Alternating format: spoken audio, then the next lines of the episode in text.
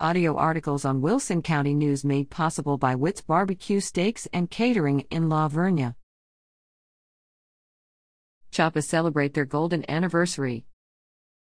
Jose Juan Chapa and Esperanza Olivo Chapa, Poth, Texas, celebrated 50 years of marriage on Valentine's Day, February 14, 2021, with an intimate gathering in their home attended by immediate family. The couple met at Bonning Dairy, where Jose used to work, and were married by Pastor Delfino Sanchez in his home in Poth on February 14, 1971. To their union, Jose and Esperanza raised two sons, Jose Juan Chapa Jr., Rosa Ramon, and Ernest Chapa, and delight in their 13 grandchildren and four great grandchildren.